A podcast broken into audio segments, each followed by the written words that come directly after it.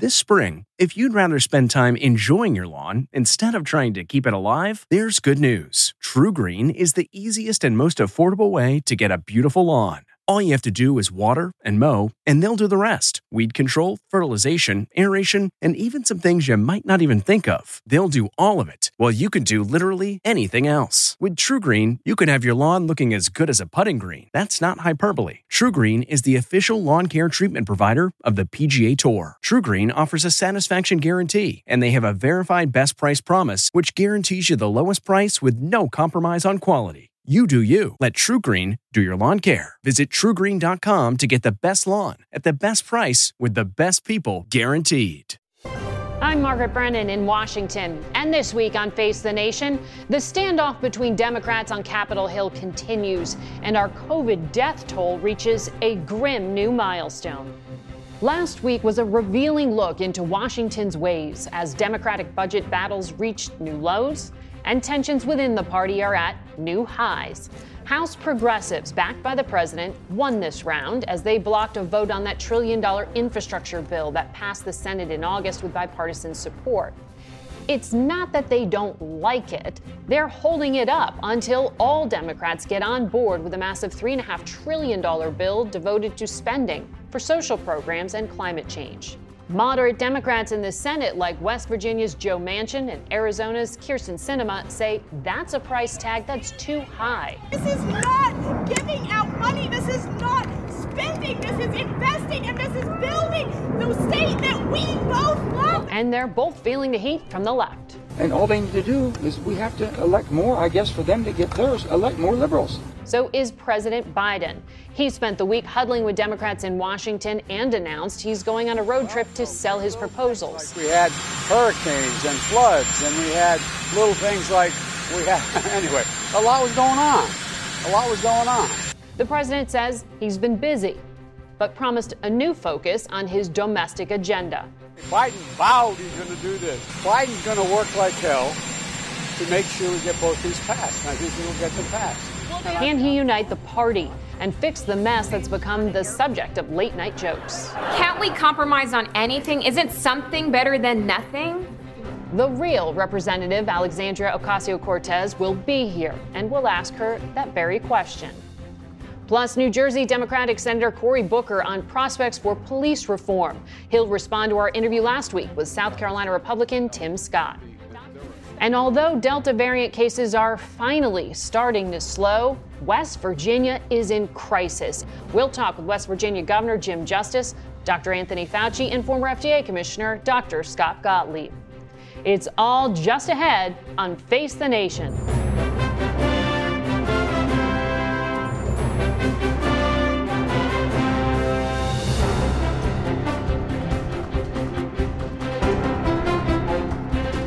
Good morning and welcome to Face the Nation.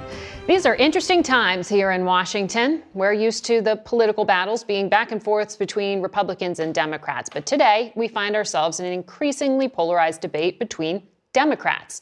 The factions within the party, the progressives or liberals, and the moderates. We asked some of the key moderates on both sides of Congress to join us this morning, and they didn't take us up on our invitation. But we do begin today with a key progressive, New York Representative Alexandria Ocasio Cortez. Congresswoman, it is great to have you here in studio. Great to be here. Thank you. So you have this standoff right now. How real is the risk that the Democrats end up with nothing? You know, I know that. I, you know, I believe that the entire party is committed in delivering for for this country, and I know that our caucus, the House Democratic Caucus, is entirely focused on delivering for this country. But I think the question that we're having right now, and the reason why we uh, are having this discussion right now, is because we don't want to leave communities behind. And all too often, DC politics, you know, when we have to make a compromise, the folks that get compromised are lower income, working class families, it's healthcare, it's relief, it's communities of color. And we want to make sure that we're fighting for all of us, not just some of us. Which is why you're using your leverage right now to hold up the other trillion dollar infrastructure bill. But it, the, the, head of your caucus, the Progressive Caucus, um, was on another network this morning, and Representative Jayapal said $1.5 trillion is just too small. That's the number that Senate moderates, Joe Manchin in particular, want to get down to. President Biden, according to our reporting from Ed O'Keefe, our, our correspondent, says you're going to have to settle for about $2 trillion. Is that an acceptable ceiling for you? So here's the, here's where I think the problem is: is that when we talk about top line numbers, there's a lot that is is hidden in that discussion, and so the reason why this this conversation shouldn't be about numbers, but it should be about what substantive programs are are willing to be excluded or that coming from the White House. Yeah, but the, the White House isn't making the demands to exclude universal child care or universal pre-K. This is coming from the more conservative wing of the Democratic Party. And those are the, but those are the conversations that we need to have because the thing is is that Washington math is notoriously funny and you can make a 3 trillion, you can make a 1 trillion dollar bill into 2 trillion. You can make a 3 trillion dollar bill that helps fewer people, et cetera. And so that's why we really need to talk about the substance of this. The budget bill that House progressives are trying to fight for, the Biden Build Back Better agenda, includes universal pre K, free community college, expansion of Medicare. We're fighting for expansion of Medicaid. And these are the things that we are saying in addition to the very real climate threat that we have, emissions reductions are worth standing up for. So, it, but a $2 trillion ceiling, that means you're going to have to maneuver here somewhere. Mm-hmm. Um, the head of your caucus said this morning you're looking at shorter funding periods for programs. So instead of chopping, sort of nipping and tucking. Yes. So, yes. what is non negotiable there for you? So, you know, you, you bring up an excellent point in that the fact is, is that we do have to compromise with, um, with, with the fact that we have Senator Manchin and Sinema who refuse to support certain programs for working families. And so the compromises and the options that we have before us uh, is do we shorten our funding programs? Do you reduce the level of funding? Do you cut programs out together? I think that one of the ideas that's out there is fully fund uh, what we can fully fund, but maybe instead of doing it for 10 years, you fully fund it for five years or you fully fund it. What are you thinking of when you throw that out as an example? So I think, um, you know, I think there's a uh, there's so many different programs in the budget bill. First of all, I think it's unfortunate that we have to even as Democrats have a discussion about not having a child tax credit. I think it's unfortunate that we we have to compromise with ourselves for an ambitious agenda for working people. I believe that free community college should be it should be a standard. It should, we should have K through 14. Um, but this is one bill, and perhaps we can vote for more down the line, and we've discussed with the president about that, continuing that funding. Um, but there's a there's a wide variety of those programs, and I would encourage um, folks in their community to also reach out to their elected officials to let them know what programs they want to make sure are kept. But I think there are some things that are uh, that are that are very very important to us. What for you? What is non-negotiable? You know, I think some of um, some of the climate provisions that we have, we cannot afford to increase carbon or just fossil fuel emissions at this time. That is simply the science. That is not something we can kick down the line. Uh, right now, both the IPCC report saying that this is mm-hmm. code red for humanity, as well as recent reporting saying that if you're under 40, like myself, like millions of Americans, you will be seeing a catastrophic increase in the You're going to run right into Senator Joe Manchin on those issues, mm-hmm. though. You know that. Mm-hmm. Yes, and I think um, I think Senator Manchin's going to run into the science as well. So, what do you think that means? And he also has said for him, this bill will be dead on arrival if it does not include the Hyde Amendment, which mm-hmm. would ban federal funding for mm-hmm. abortion. Mm-hmm. So, I think what we're seeing here is a dynamic where progressives are trying to skin this cat nine different ways, but moderates are not really coming to the table. I will, I, and I, I don't even want to call them moderates because there's a lot of moderates in the party that don't like being associated with uh, with some of this hardline tactics. It's it's a very tiny cadre of uh, of conservative Democrats, but um, but I mean, this is the issue: is that we're saying, okay, we're going down from six trillion to three trillion. Mm-hmm. Now it's one trillion, and we have some of these conservatives that say, well, our line is zero, and you're lucky if you get one. And this isn't, I want to ground this conversation because this isn't a tit for tat between personnel. This is not about me and Senator Manchin. Mm-hmm. This is about families in the Bronx. This is about people who need to take their bus, take a bus to drop their kid off at school, and they're not going to be able to go back to work because they don't have childcare to go back to work. But, but, it is a question about the vision for the Democratic Party. And, and last year, you were very, very frank during the presidential race. You said in any other country, Joe Biden and I would not even be in the same party. But in America, we are. Mm-hmm. Has Joe Biden proved himself progressive enough for you now? Yeah, you know, I think, um, in, and those comments are, are uh, are referring to parliamentary systems in other countries where there's a lot more diversity. We don't have a two party duopoly uh, in other countries the way that we do in ours. But I think that President Biden has been a good faith partner to the entire Democratic Party. He is, in fact, a moderate, and we disagree on certain issues, but he, he reaches out and he actually tries to understand our perspective. And that is why I am fighting for his agenda mm-hmm. with the Build Back Better Act. Are you surprised that he hasn't been able to deliver those Senate moderates that you're having those problems with? Uh, no, no. I think that uh, for quite some time, um, we have seen that some of these conservatives in the party, you know, it, this is not about a team. Um, it's about, you know, individual sort of um, preferences, but that is okay. You know, we're going to come together. I believe in the vision and commitment of our mm-hmm. party for working people.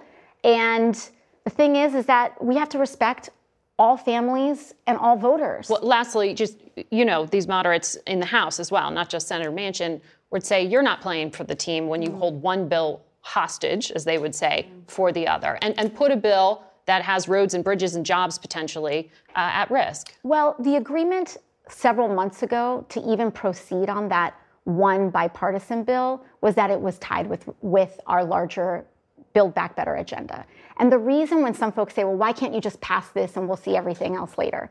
First of all, we do not, you know, both of these bills need to pass.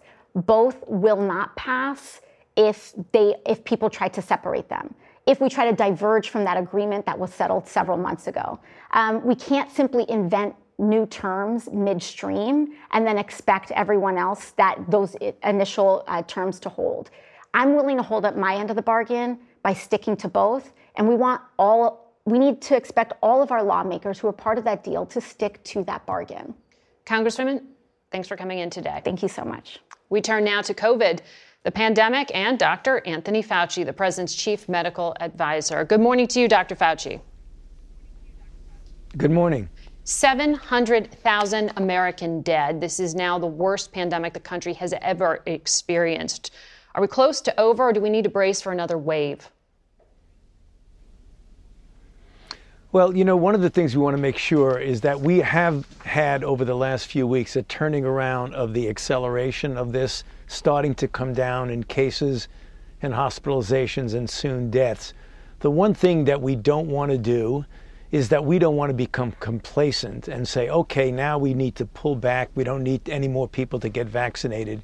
We right. need to continue to get those individuals, now 70 million people who are eligible to be vaccinated, vaccinated. Because if you look at the history, Margaret, mm-hmm. of the different surges we've had, it's come up, start to come down, and then all of a sudden, boom, come back up again. As it's coming down, we have within our capability we can make this happen, namely, go down to a very, very low level with vaccination and with mitigation. So well, that's the one thing I want to make sure that our viewers realize that we've done well in the sense of getting 55% of the population fully vaccinated and 64% with at least one dose. But we've got to keep pushing on the vaccination front. Okay. You said don't let your guard down. There are two new studies out that show uh, COVID's gotten better at transmitting uh, through aerosols, just through the air. What does that mean? We're going into cold weather, we're going into the holidays. Do people need to start yeah. looking around and saying it's just too risky to gather with family members if there are unvaccinated children? Well, uh, Margaret, I believe just the way the CDC has recommended that when you are in a situation where you have a dynamic virus in the community where there's clearly a lot of spread, even if you are vaccinated and you are in an indoor setting, a congregate setting, it just makes sense to wear a mask and to avoid high risk situations. And what we should be doing is look at ventilation in indoor places. We know now that this is clearly spread by aerosol. And when you have something spread by aerosol, you absolutely want more ventilation, which is the reason why outdoors is always much safer than indoors. And if you are indoors, ventilation is going to be key. And that's the reason why we really should be paying attention to that. But we can gather for Christmas, or it's just too soon to tell? Eh, you know, Margaret, we, it's just too soon to tell. We've just okay. got to concentrating on continuing to get those numbers down and not try yeah. to jump ahead by weeks or months and say what we're going to do at a particular time. Let's focus like a laser on continuing to get those those cases down. And we can do it by people getting vaccinated and also in the situation where boosters are appropriate to get people boosted because we know that they can help greatly in diminishing infection and diminishing advanced disease, the kinds right. of data that are now accumulating in real time. The president announced nearly a month ago that businesses need to mandate vaccines for their employees or submit them to weekly testing. We looked, it's been a month. None of this paperwork has been filed with OSHA to make that happen. Was this a, a stunt? Are you seeing companies follow through even without the legal mandate filed? I think some of them are, and I think you'll be seeing a lot more once we get past these legal issues. I think what the president said about companies greater than 100 individuals is a good thing, and you're seeing also local groups, universities, and businesses are doing that. But you're speaking vaccines, with immediacy. And, but when you're speaking with immediacy, it doesn't seem reflected in the action here. Well, certainly, if you look at universities now, we've had, I, I believe, uh, Margaret, if I'm not mistaken, close to a thousand or more universities are saying that if you want to be on campus with real time classes, mm-hmm. you really have to get vaccinated or you can't come. And there are businesses that are doing that. I mean, airlines, look at airlines, the mandate of, of, of the airlines, where you have now 99% of certain airlines uh, employees are vaccinated. Yeah. So when you do that, when you tell people that there are alternatives, that if you do not want to get vaccinated, you're not going to work or you're not going to be able to go to school, I think that the emergent nature of what we're dealing with actually does justify that. We've seen such an uptick in infections among kids and low uptake of the vaccine in that 12 to 17 range. California just mandated it um, as of January, is the estimate. Do you think other states should should follow suit? Well, I agree with what Governor Newsom did in California. I mean, I'm not going to getting into the local issues, only to talk about general principles that people need to realize that having a vaccine requirement for schools is not a new novel thing that is very peculiar or specific mm-hmm. to COVID 19. We've been doing this for decades. My own children could not have gone to school if they had not gotten vaccinated with the measles, mumps, and rubella. So when we see pushback on that, it's as if this never happened before. It's actually ongoing with other vaccines. So let's do it with a virus that's very, very serious. Mm-hmm. And as you just mentioned with the numbers, Margaret, has caused an unprecedented number of deaths and infections in this country. We had news this week from Merck that they have this new pill they submitted to the FDA that can reduce the chances of hospitalization if you get COVID. Um, the government's purchased 1.7 million doses. That doesn't seem like nearly enough. Why didn't the government place a bigger bet on this drug? Well, I think the government placed a good bet on it. You know, when people, some people were saying, well, it's, uh, you know, it, it's, it's no proof at all or even indication it's going to work. We went ahead and purchased 1.7. We have the option for millions more. And now that we have this success, the company certainly is going to rev up and make tens and tens of millions more for the rest of the world and for us. So it's good news, and I think we were very uh, prescient in making that determination way back of making a purchase of 1.7 million. You don't billion. worry that the United States. Excuse me. you don't. We're, talking millions, billions, trillions these days. No, understood. But you don't worry that that, that uh, in the immediate term, the Amer- the American government will be pushed to the back of the line uh, before these foreign governments have their new purchase orders filled? You know, I don't think so, uh, Margaret, at all. I mean, I think this is good news, and I think it's going to be an important addition to our armamentarium. What I won't want people to be doing is to saying, well, now that we have a drug, we don't need to get vaccinated. Right. The easiest way to not get in a hospital and not die is to not get infected in the first place. All right. Dr. Fauci, thank you for your time this morning. Overall, two thirds of Americans over 18 are fully vaccinated, and a new study last week determined unvaccinated Americans were eight times more likely to get the Delta variant than those who are unvaccinated, and were 57 more times more likely to die. West Virginia is one state in crisis due to the Delta variant, and their vaccination rate is considerably below the national average. Republican Governor Jim Justice joins us. Governor, you were leading the pack uh, out of the gate, and now you've hit this wall. Why aren't you able to convince more of your constituents to go get immunized? Well, Margaret, we're a long ways from being in crisis in West Virginia. If you look at our death rate compared to the national average, we're still below the national average with our death rate. We got out of the gate right, you know, Your hospitals are getting overwhelmed. people. I'm sorry? Your hospitals are getting overwhelmed. You have a high infection rate. We're, we're overwhelmed all across this country.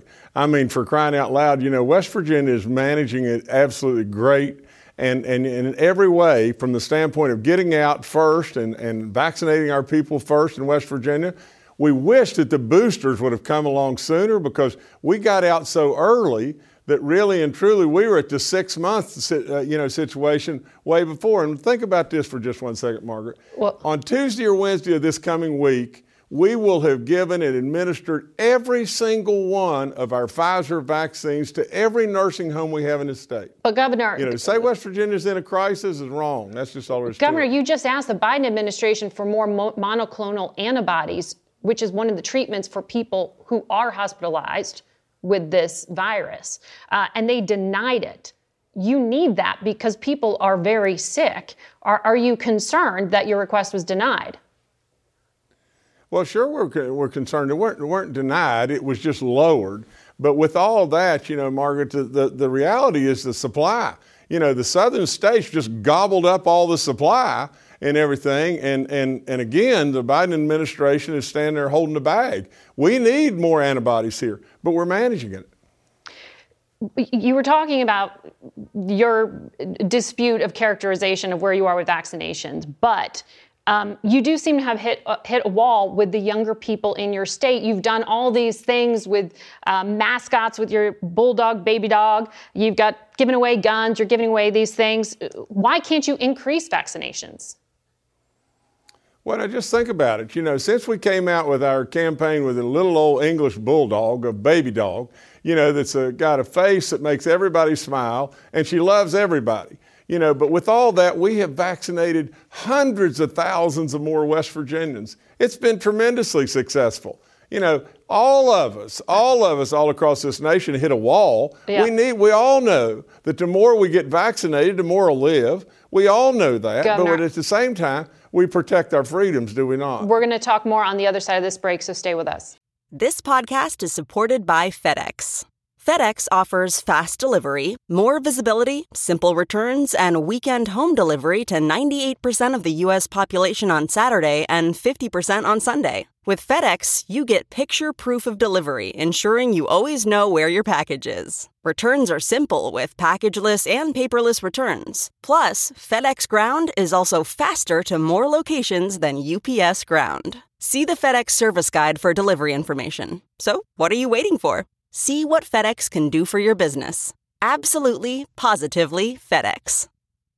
This episode is brought in part to you by Audible, your go to destination for thrilling audio entertainment. Whether you're looking for a hair raising experience to enjoy while you're on the move or eager to dive into sinister and shocking tales, Audible has an exclusive collection of thrillers from best selling authors that will keep you on the edge of your seat. Like James Patterson's first audio only thriller, The Coldest Case. Experience stories like never before, where every chilling detail is brought to life by captivating sound design. Plus, as an Audible member, choose one title a month to make yours forever. And now, New members can try Audible free for 30 days. Just visit audible.com slash WonderyPod or text WonderyPod to 500, 500. That's audible.com slash WonderyPod or text WonderyPod to 500, 500. Welcome back to Face the Nation. We want to continue our conversation with West Virginia Governor Jim Justice. Uh, Governor, let's pick up where we left off, which was how your state is faring right now uh, with vaccinations and with COVID. Uh, your health officials, Dr. Clay Marsh, uh, at a press conference just this week, talked about how much your medical system is under strain right now, saying the number of COVID cases and hospitalizations is higher than it has been during the entire pandemic. Um, and you yourself said you're right in the eye of the storm. So, what's the problem? Why aren't people protecting themselves? Well, Margaret, they are. You know, I mean, we are in the eye of the storm. We're right at the peak of the surge right now. And from our hospital standpoint, we're absolutely, you know, we're, we're still doing elective surgeries and we're still doing all that. We're not overloaded from the standpoint of our hospitals, you know, having to turn people down and all that. We're absolutely, uh, you know, are managing this and managing it in a right way. But we are right at the peak of our surge here and we're very hopeful that it's starting to decline. It's declining in certain ways, but we're still we're still going to be very very vigilant in what we do. You yourself at your press conference this week uh, encouraged parents to vaccinate their children. Um, California's governor's mandating kids 12 to 17 get a vaccine to go into the schoolroom uh, after around January. Are you going to mandate it for school kids as well? No chance.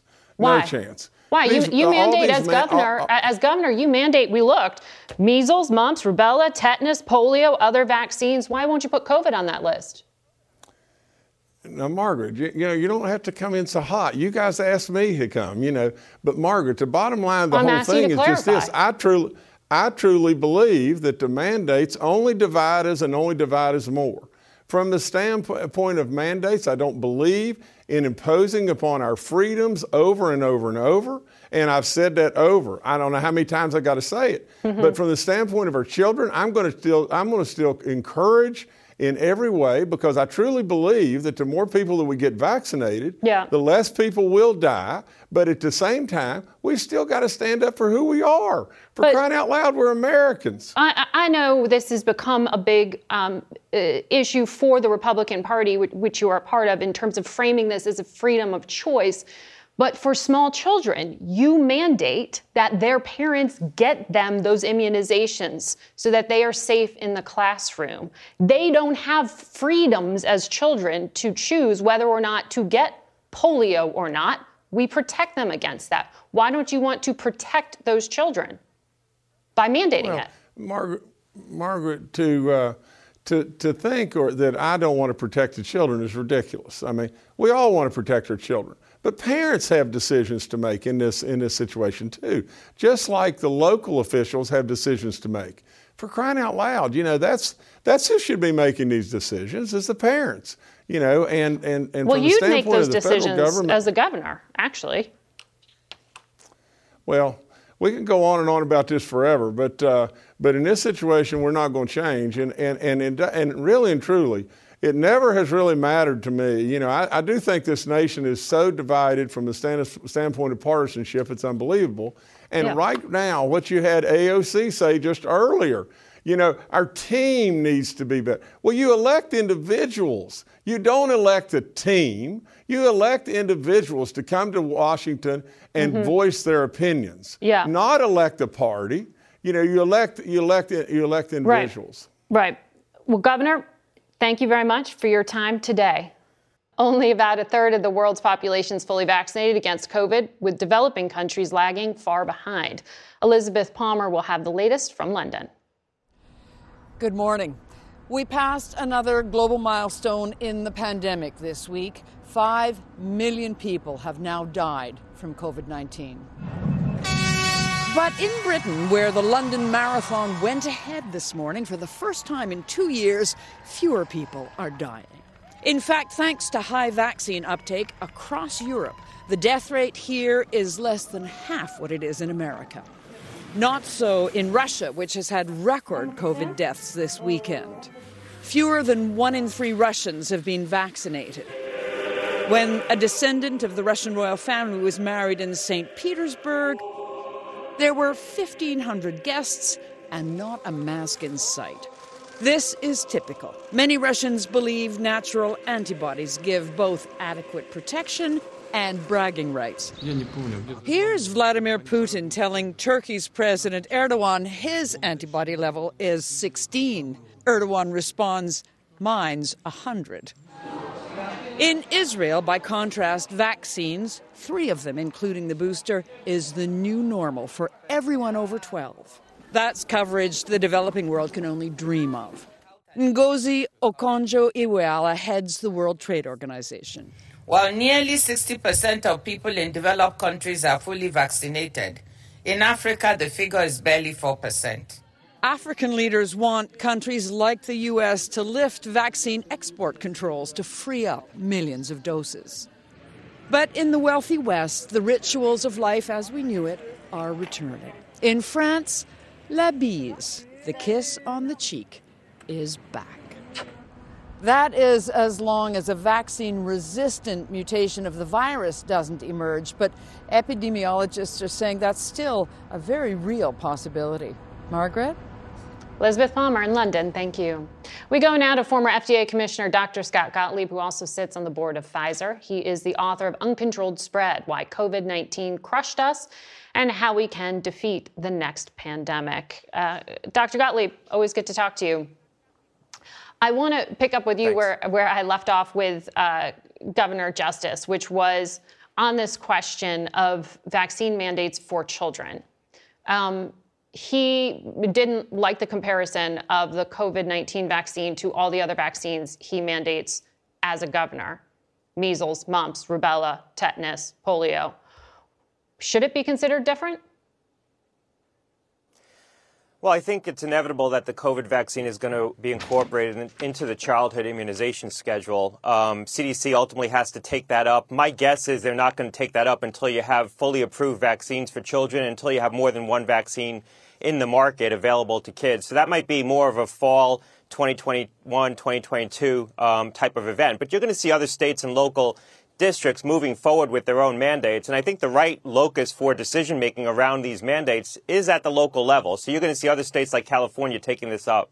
Right, which they did. But Governor Justice, what you're talking about is a practical matter of timing. He said it's about personal freedom and parents making decisions for themselves.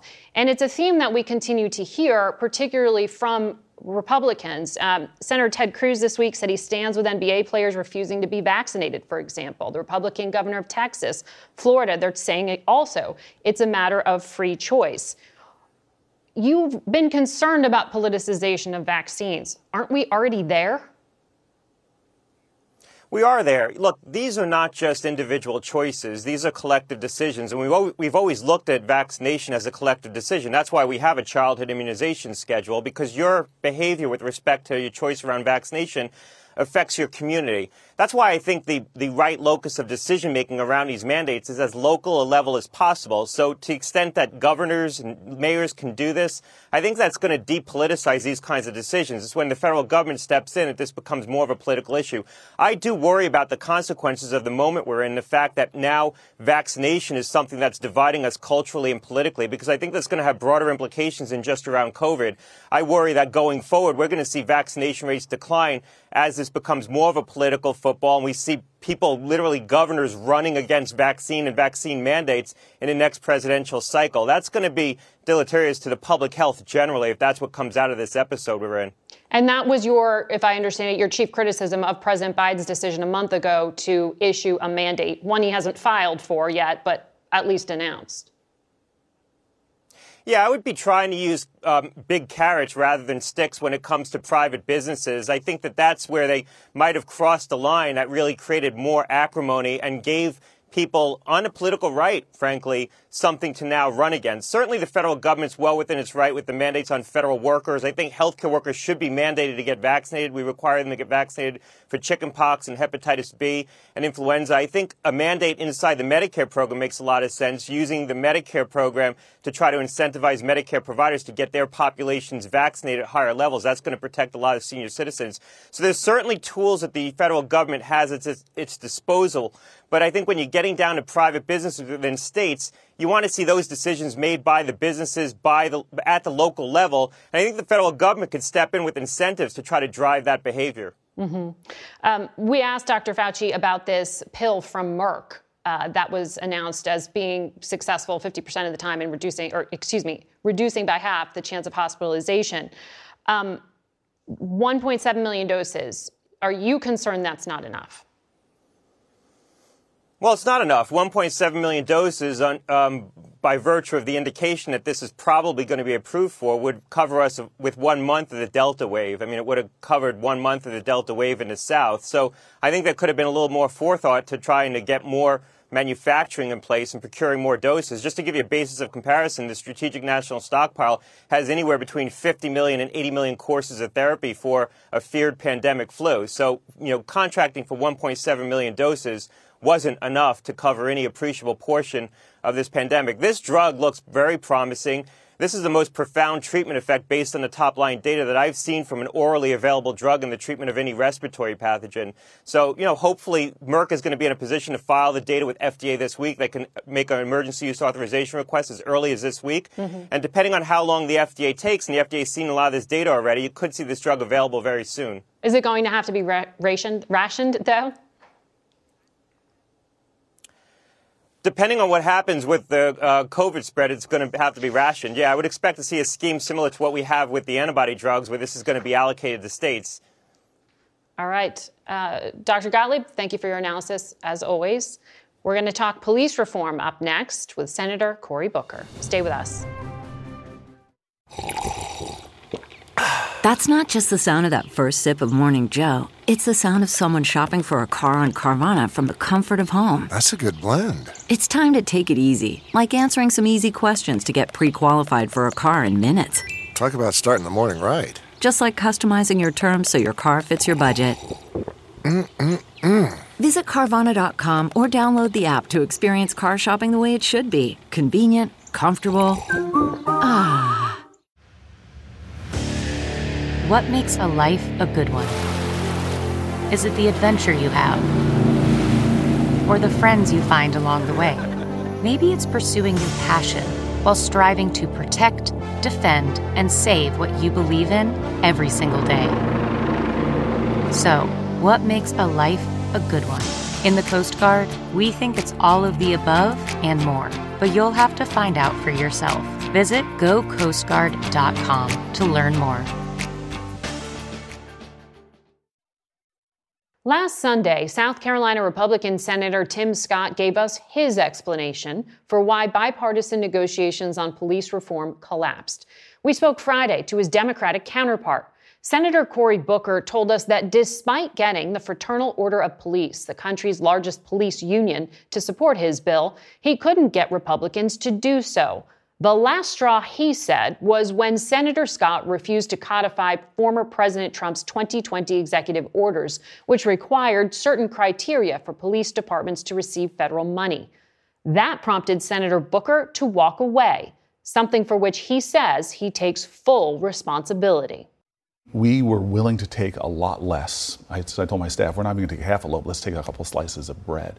Uh, the one area we had was on chokeholds, where there was conditions of grants and the like, but there was no other areas of agreement that we had yet established. And when we started giving some just basic lines on things that we didn't think were that great, uh, we couldn't get the agreement there. And it's unfortunate because basically the, the, the, issues that the families were asking, these are families of people that were murdered, the issues that the police officers are now standing up and agreeing with us, and, and by far the, the majority of police officers are represented by at least the FOP, what everybody was saying is let's take a, a, a situation of just increase transparency, raise professional standards, mm-hmm. and create more accountability when an officer does something really, really against uh, the law as well as our common values. That's what we were looking for. So, uh, specifically, because Senator Scott was specific in his criticism, he said you, that you wanted police departments to hand over data to the federal government from every investigative encounter with police, including routine traffic stops. Or if they don't do that, they would risk losing money. I think that we should be in a nation that if an officer uses physical force, whether that's a billy club, that, that data should be collected. Right now, we do not have a collection on these things. I think to give transparency to any town, we should start understanding what are the traffic stops, uh, the demographics of those, and the like. We live in a country where both Senator Scott and I have had personal experiences mm-hmm. uh, with wrongfully stopped, being stopped by police, guns drawn on us, accused of things that we didn't do. If there's no transparency into those actions, we can't deal with it as former manager of a city. If you can't measure it, then you can't manage it. So, given that you say you did have some areas of agreement, we, had one area agreement on chokeholds, mm-hmm. which frankly, all across the states, red states and blue states are banning those actions. Yeah. We did not have enough to do the kind of data transparency that was necessary, the kind of raise in professional standards that even police officers are now saying the majority of uh, uh, folks who represent them. And we did not have real consequences. Remember, there are things we've been debating from the beginning about qualified immunity, other shields to holding officers that do bad things accountable. But qualified immunity had been put to the side for the moment. Is that correct? It, there's definitely. This is what I mean about not being willing, not yeah. sticking with the full loaf. But we did want what the FOP and others agreed to is some movement on the criminal standards and some movement on holding municipalities account, accountable for when their officers do horrible, horrible, illegal things. So the argument that, the, that Senator Scott was making is that doing that by saying there will be punitive action against you or you won't be eligible for those grants, it is akin to restricting funding. And he used that term defund the police, um, which has frankly dogged Democrats um, for some time uh, because it, it just it, it creates a perception of being somehow soft on crime, right? So, how do you respond to that? Do you think when he is using that particular phrase in explaining why you walked away, uh, that, that this is just a political game? Again, th- this is a moral moment. This is not about a back and forth between uh, Tim and I. It's a moral moment. And to get big compromise bills done, which I've accomplished before, you, you have to have people that are willing to take risks. But it was Democrats together. who walked away twice. That's what he would say, and that's what Republicans have said. In 2020, it was Democrats who walked away from a Republican police reform bill. Uh, again, and this time, Democrats are walking away. I mean, by that math, they, they, they walked away from the George Floyd bill. Remember, there was two bills put out. We were trying to do the honest, hard work of finding a compromise. Along that pathway, we did something people didn't expect. Major law enforcement organizations who are not known to agree with Democrats came to agreement, mm-hmm. and we didn't, we're not able to land it. We would not have gotten the people on the fringes. People uh, in both parties would have disagreed with it. I will not give up on this bill because it is not a partisan issue. It is a moral issue. We have a problem in policing in America. So, what does that mean? Because President Biden, when he blamed Republicans, said he's going to get this done through executive action. What you're saying, it sounds like you're going to try to revive this? I think this, uh, there's a lot that President Biden is going to step up and do, and I'm excited about that. I think for Washington and the world, I'm a baby. I've been here for eight years. But I do know now, on the big bills that I've been able to get passed, compromise bills in the criminal justice system, it often would take more than one Congress. We are going to do this because if families deserve it. There is not enough justice in when? policing. Whenever we when? can. I, mean, I, we had a racial justice protest movement that shook this country. Right. This was an opportunity. Yes. We've been through two Congresses now. Are you telling us wait till after 2022? So again, as Martin Luther King would say, how long? you know, it, people have been told to wait. Uh, justice delayed is justice denied. And for those families I've talked to over the last weeks, they are rightfully impatient. I cannot change uh, uh, the minds of some Republicans, but I've got enough momentum now that I'm going to continue to work. I can't tell you when, but I will tell you this. We have already seen progress from Kentucky to Colorado we have seen the activism of people in the streets demanding it create real substantive change. We offered in these negotiations. But if Democrats lose the majority in 2022, you think you are more likely to get the kind of change you I, want? I, I don't know what it is. I'm telling you, I'm not giving up. And again, law enforcement leaders will tell you this, where we have a lot of work to do so that everybody doesn't feel like I felt growing up, and a lot of kids do, is when you see a police officer, your first instinct is fear and, and not like, hey, there's somebody here to help me. And so, so, we need to create transparency, accountability and raise professional standards. The majority of police uh, officers, at least the unions that represent mm-hmm. them, agree with us now. We have more work to do to get this done. Senator Scott says he's at the table. Will you come back to it, or are talks completely dead at the moment? Uh, again, Senator Scott and I actually are friends. And so the, the, I, am more than confident, especially as I look at other Republicans there and other folks to deal with, that we're going to find a way to keep working on this issue. We came to a stalemate uh, when we couldn't embody Donald Trump's EO in legislation as is. That, that's problematic for me. But again, this is going to continue to be an urgency in my life. And as a person who has been able to deliver significant reform in the criminal justice space, I'm going to continue to work on this. And America, police officers, as we're now seeing, conservative think tanks, all mm-hmm. are calling for change. We're going to build on that coalition, and we're going to, I believe, we're going to get this done. Senator Booker, thank you for your time. No, thank you very much. Americans seem to be increasingly splintered these days, and now that anger and partisanship is impacting our children. We know who you are, but we will find you, and we know you will never be allowed in public again. Attention! Angry American parents, your children, and the rest of the country are watching. Scenes like this outside a school board meeting in Tennessee last month, or this one in Idaho, where anti mask protesters caused local officials to cancel their meeting due to safety concerns, triggered an unusual emergency request for federal assistance to stop violence against public school children, board members, and local educators. In a letter to President Biden, the National School Board Association appealed for help. These threats to school board members is uh, horrible. They're doing their jobs. The board compared the angry eruptions to domestic terrorism and hate crimes. It isn't clear what the feds can actually do about the basic lack of respect and civility plaguing communities right now. Show some respect the spate of physical attacks on flight attendants enforcing mask rules is just another example of self righteous adults behaving badly. It seems the anxiety caused by the pandemic has made it even harder for many of our fellow Americans to listen to each other and to forget how to have a civil conversation about difficult issues. At least eight states have enacted legal bans on teachers even discussing theories regarding race based privilege. Racial equity is one of the most explosive topics at school board gatherings. It is dangerous to our children when the parents themselves are the school bullies.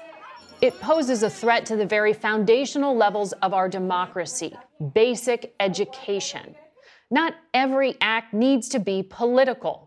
Putting a mask on your child amidst the pandemic is just practical. Avoiding masks is not in the Bible, but taking care of others is. As this Tennessee dad explained to his kindergartner. She went to school and was one of just a few kids in her class wearing a mask, which made her ask me why she had to.